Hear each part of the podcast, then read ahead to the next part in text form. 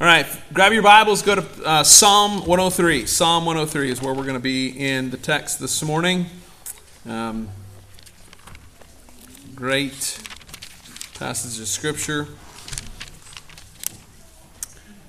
One of the most amazing and spectacular events to ever take place in the universe is that the triune God of the universe would see fit to redeem and reconcile human beings back to himself.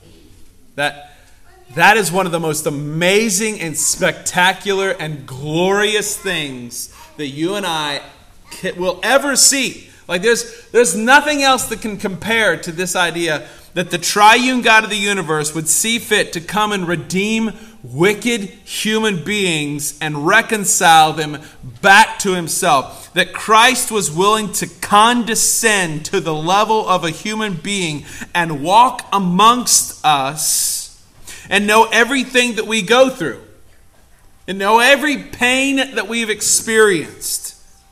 Uh, uh, experience all the things that you and I have experienced pain, sadness, hurt, trials, adversity, joy, laughter, happiness. That God knew all of these things. And, and in every way kept the law perfectly in order that he could become our advocate before the Father, so that we would have justification before a holy and righteous God, that we would have this advocate before the, the, the Almighty God that Christ was willing to come and take our place, that he was willing to come and take the full punishment of sin, and not just sin of the world, but my personal sin, that the Lord Jesus Christ was willing to come and to take my sin on his lovely head in order that we, that I, would be able to experience His favor, His mercy, and His grace is absolutely overwhelming. Amen? Anybody else in the room? Okay, just a couple of us here. But man, the psalmist David writes in Psalm 103 with a grateful tone with this idea in, in place.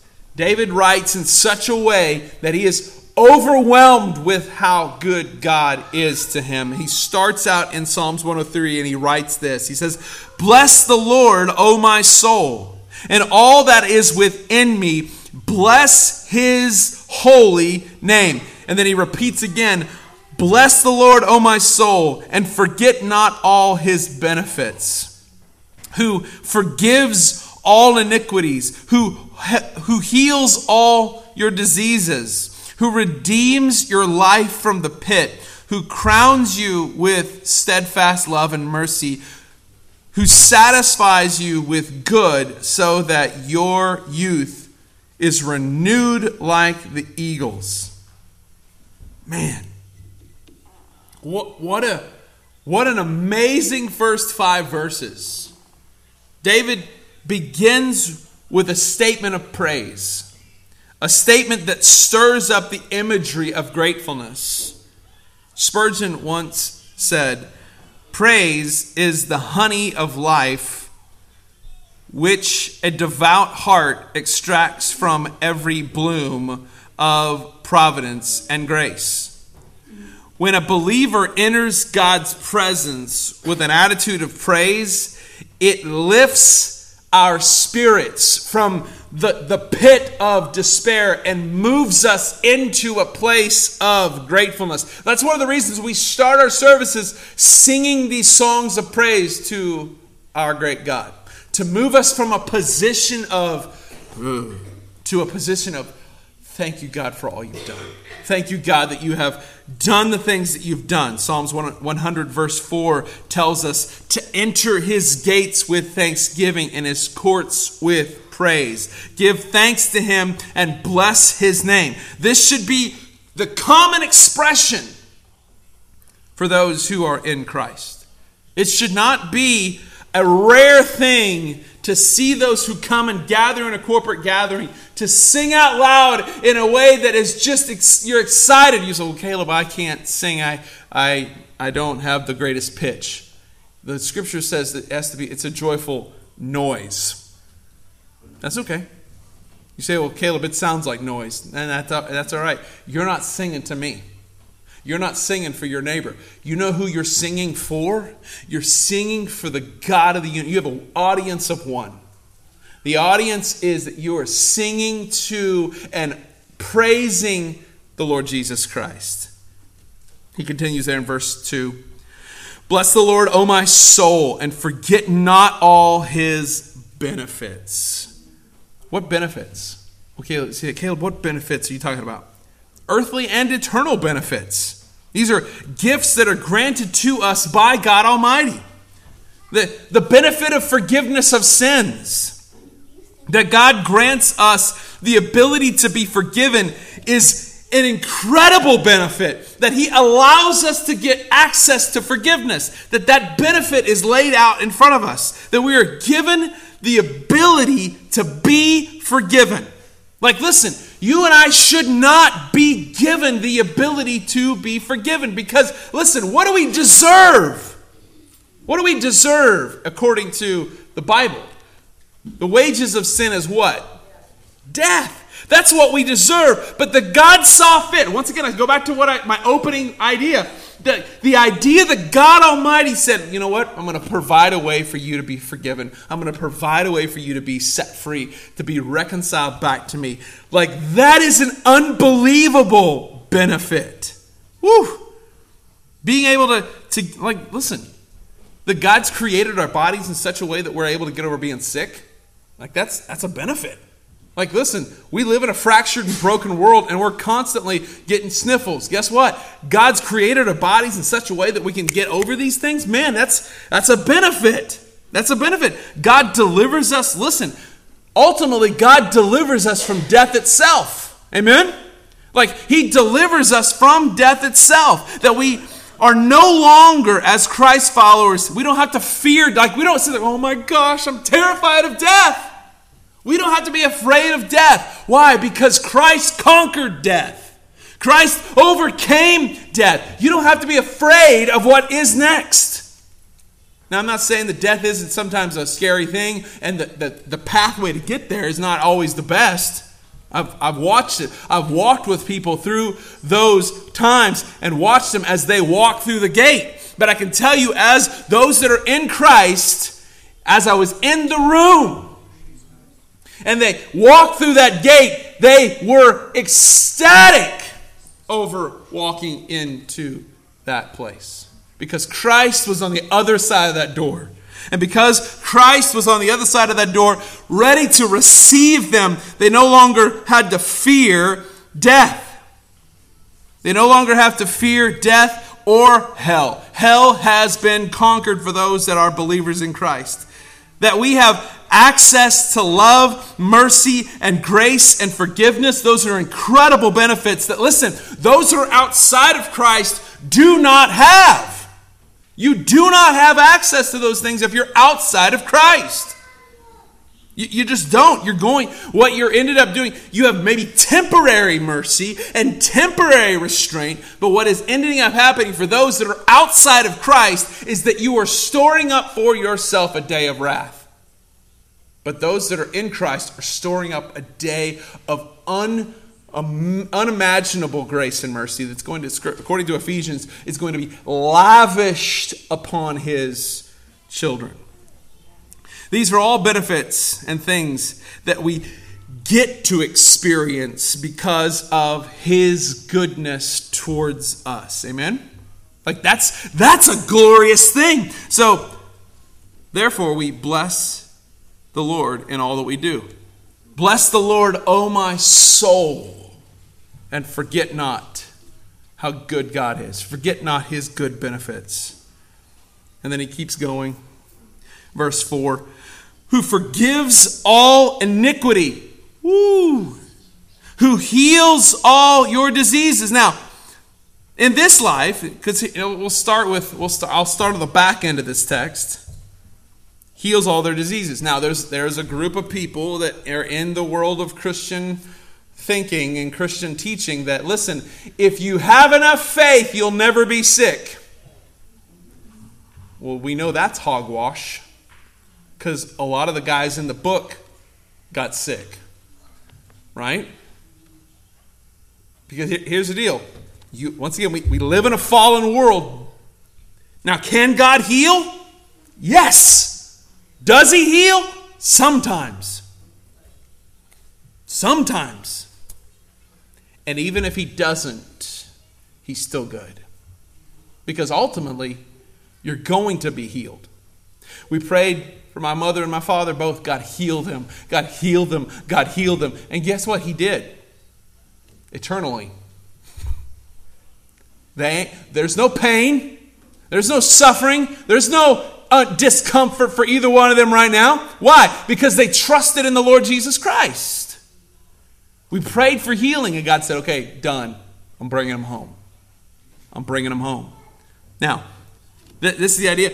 In, in context, in context, because you've been forgiven of all of your iniquities and all of your sinfulness, ultimately your body will be completely and fully redeemed and healed of all diseases. And, you'll live eternally in God's presence.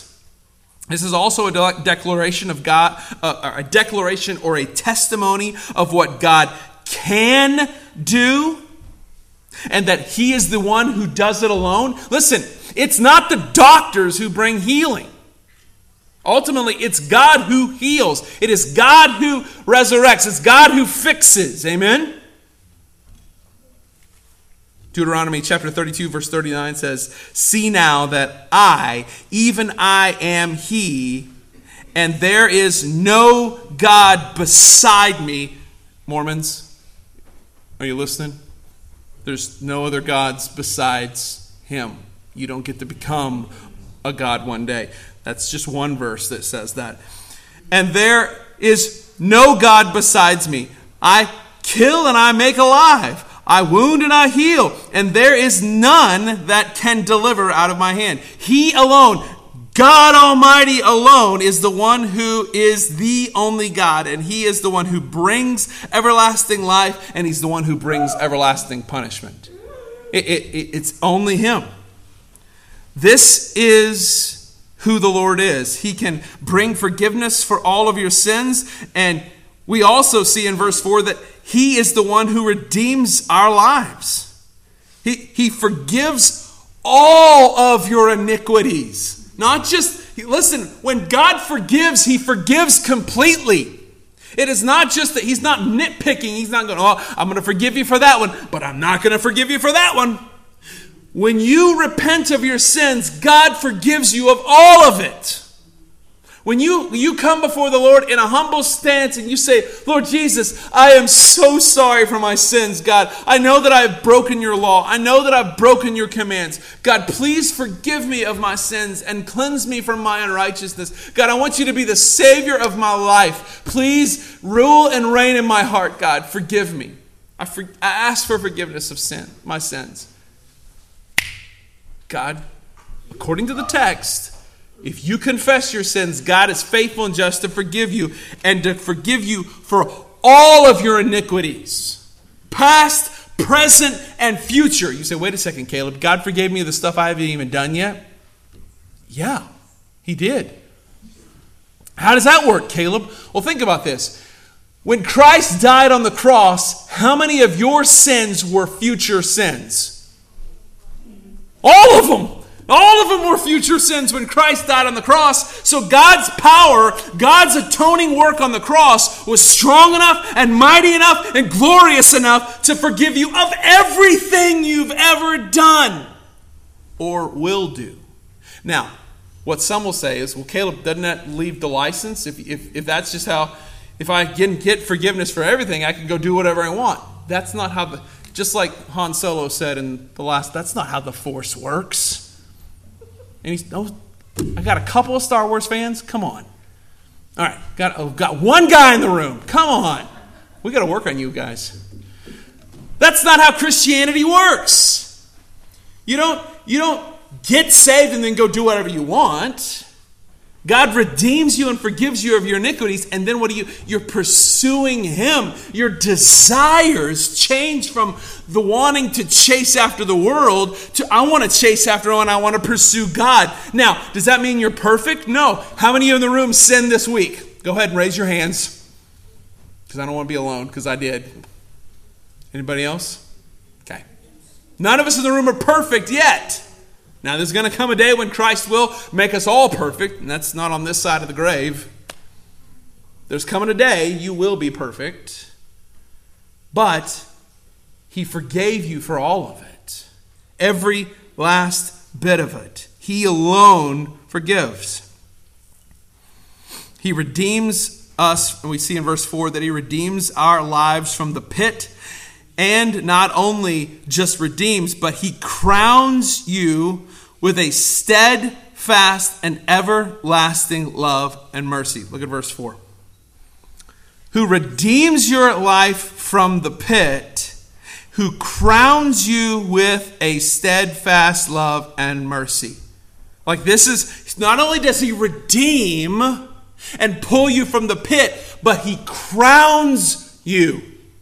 This imagery here, this is what God brings us who repent and trust in him. What God brings to us, those who, re- who repent and trust in Christ, is something that will never run out. He crowns you with these things. So the imagery is one of royalty. It's not just he saves you, but he sets you up and crowns you with this. 1 Peter chapter 2 verse 9 says uh, further explains this idea of being crowned. But you are a chosen race, a royal priesthood, a holy nation, a people for his own possession, that you may proclaim the excellencies of him who called you out of darkness into his marvelous light. So, what did he do? You're a royal priesthood, you're royalty. You've been crowned by God Himself. You've been forgiven of your sins, pulled out of the pit of despair and hell and everything else that comes along with that, and you've been crowned as kings and queens. Hmm.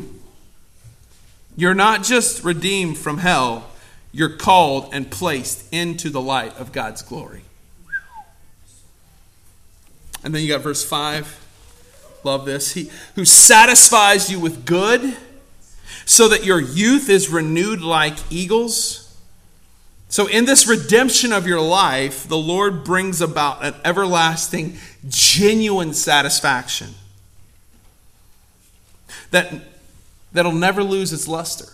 That satisfaction never lose it. You never lose the satisfaction of knowing the Lord Jesus Christ. I know I don't know anybody who's loved the Lord for long and long term in their 60s, 70s, 80s, and 90s who are like, golly, I just I can't stand that God's been good to me. I just don't know anybody. Everybody that I know that gets older and older in the Lord, they're just like, it's just, just sweeter and sweeter and sweeter and sweeter. And it's just more beautiful and more glorious. It never loses its luster.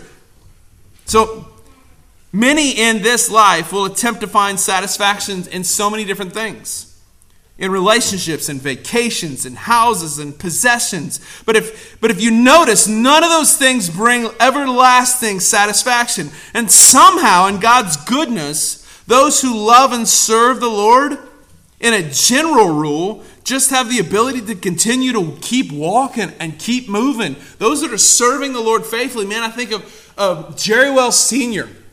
Brother is almost in his 90s, and he is still leading multiple Bible studies a week, winning souls to the Lord globally. And he's almost in his 90s. And if you've met, if you talk to him, he doesn't look like he's, he's not just He's not crippled down, man. Brother is just, he's moving. Why? Because God has granted him the ability to, his, his strength is renewed like eagles. Wow, it's just, it's just an everlasting, just continuously. He keeps going. Now, I know that that's not always the case, but I've known so many people who have loved and served the Lord that just keep going. Like, I think about my own father. He was 73 when he died preached literally almost till the last day. Like he, he got done preaching, went home, sat down, got sick, went to the hospital, and died. I mean, brother was in the pulpit. That was always, he's like, I want to die in the pulpit. I want to die in the pulpit. I want to die in the pulpit. I want to die in the pulpit. That was dad's, mantra is I want to die in the pulpit. And he, he got pretty darn close. He got close, right? But the Lord just keeps giving strength to those who need it. It reminds me of Isaiah chapter 40, verse 28 through 31. Have you not known? Have you not heard? The Lord is the everlasting God, the creator of the ends of the earth. He does not grow faint or weary. His understanding is unsearchable. It's, listen, it's God that does not grow weary or faint. So therefore, it's King Jesus in his might and sovereignty that allows us to do what we do. So these people that like when I talk about these guys that are keep going, it's not because like, oh, I just I take my vitamins. I'm not now listen, I'm a vitamin pusher. I'm not against vitamins. But listen, there's coming a day those vitamins aren't going to work anymore. And guess what? God's going to take me home. I have an appointment with this thing called death. Doesn't matter how many Pilates I do, doesn't matter how many push ups I do, it doesn't matter. If you're, every one of us in this room have an appointment with this thing called death. Now, who is it that gives us the strength to keep going? Why do I have the energy I have? Because God Almighty gives me this strength. It's not just, oh, I just got good genes. No. I've got a trust in a sovereign king who allows me to do what I do. And people often say, well, how and why do you have so much energy, Caleb? You're like Tigger. Why do you like that? I, I don't know. God just put it in me. I have the ability to keep going. Sometimes my wife doesn't want that, but that's just, you know, look at her. It's not just the generic, it's not, it's just like, it's not a genetic makeup. I really do believe that God has a purpose for me to fulfill. And guess what? I believe that about you too. I believe God has you here for a purpose and you're on you're, you should be living your life on purpose. Amen. Verse 29 of Isaiah 40. He gives power to the faint, and to him who has no might he increases strength. Even youths shall faint and grow weary and young men shall fall exhausted, but they who wait on the Lord shall have their strength renewed and mount up like wing uh, up on, with wings like eagles and they shall run and not grow weary and they shall walk and not faint. The crux of that passage is right there in verse 31 but they who wait for the lord in the midst of hard things in life, it's not always easy to wait for what God has for us. Amen. Anybody in the room? Is it easy sometimes to wait for what God has for us? No. Sometimes we like, when do we want it? Yesterday. Not now. I want it done yesterday, Lord. And God God's smart. Listen, can we all agree in the room? God's smarter than us. God's smarter than me. And, and God's ways are not our ways. And He knows exactly what we need when we need it. And He also knows what we don't need. Amen? Oh, if God had just blessed me with a couple million dollars, that'd be so faithful. Really? Would you? What if God blessed you with a few hundred dollars? Can you be faithful with that? Because if you ain't faithful with little, you ain't going to be faithful with much.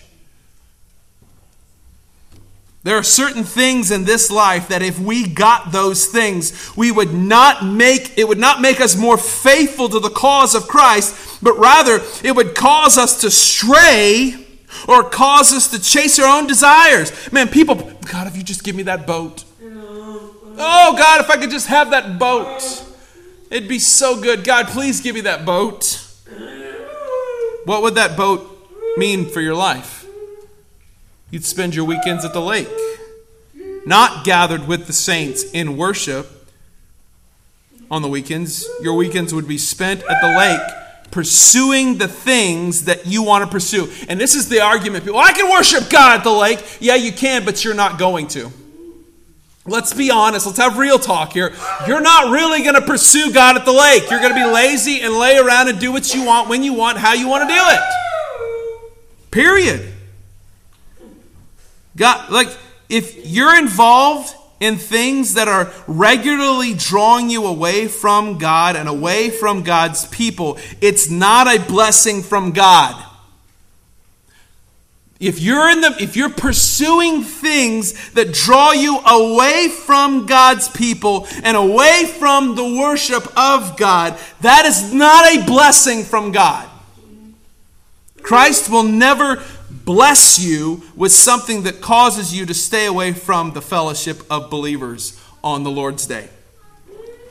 The Lord will direct you towards things that cause you to rely on Him more. I mean, look again at the text in its entirety. Everything is pointed back at the Lord as the one who gives you strength to be able to do the things you do in this life. Second Peter chapter 1 verse 3 says, "His divine power has granted us all things that pertain to life and godliness through the knowledge of him who calls us to his own glory and excellencies." Like this is the idea. Everything in the text points back to God being the one who gets the glory. And if you're asking God to provide you with things that draw you away from God, why in the world would God answer that prayer? Other than one of judgment. Don't, don't think that having material possessions is necessarily a blessing from God. That might be a curse, it might be judgment. Don't think, oh, I got a really nice house and a fat bank account. That could be judgment from God. How could that be judgment? Because you're no longer relying on God to take care of your needs. You're, you, I got this, I got this thing handled. And you forsake the things of God. God has called you in this life. He, he has called you into this life called the Christian life and is going to give you everything that you need in order to achieve what He wants you to achieve. And I'm telling you, we are longing for things that do not push us closer to God. We are longing for things that are pulling us further and further away from God. And what's, what's the psalmist say? Who satisfies you with good, so that your youth was renewed like eagles. The Lord's work, the Lord works righteousness and justice for all who are oppressed. And so he just continues this idea that God is the one who brings satisfaction. God is the one who redeems. God is the one who is to set these things up. And man, what we need to be doing is we need to be doing as Isaiah chapter 40 says here, you want to be renewed? You want to be renewed in the Lord? Wait for the Lord. Wait for the Lord. And I, I know that in the midst of hard things in this life, it's not always easy to wait. But God's timing is not your timing, and God's timing he is it not, may not be a no, it just might be a delayed yes. But it might be a no too. But we don't know that. Just continue to do what God's called you to do. Be faithful in the places where you are. And if God wants you to do certain things, listen, it will be abundantly clear that you're supposed to go do these things and be a part of what God's called you to be a part of. Period. It, like, that's the truth. And, and so, what's our calling as believers? Is in this life, we should be doing everything that we can do everything that we can do in this life to bring glory to Christ Jesus alone. So I'll echo David in the beginning of this. He says, Bless the Lord, O my soul, and all that is within me. Bless his holy name. This is the idea. Everything that's in me, every fiber of my being, every part of my ethos, I want to bless the name of the Lord. I want to glorify God's name. I want to make much of King Jesus. That's what I want above everything else. And when we do that, we're going to find everlasting satisfaction. That's where that song comes from. Bless the Lord, oh my soul. Oh, oh my soul. You know? Worship his holy name. Sing like never before. Oh, my soul, I'll worship your holy name. That's the calling. That's the calling today, is that we would worship God above all else, that we would see Him as great and powerful, and that we'd love Him supremely. Um. Let's stand together.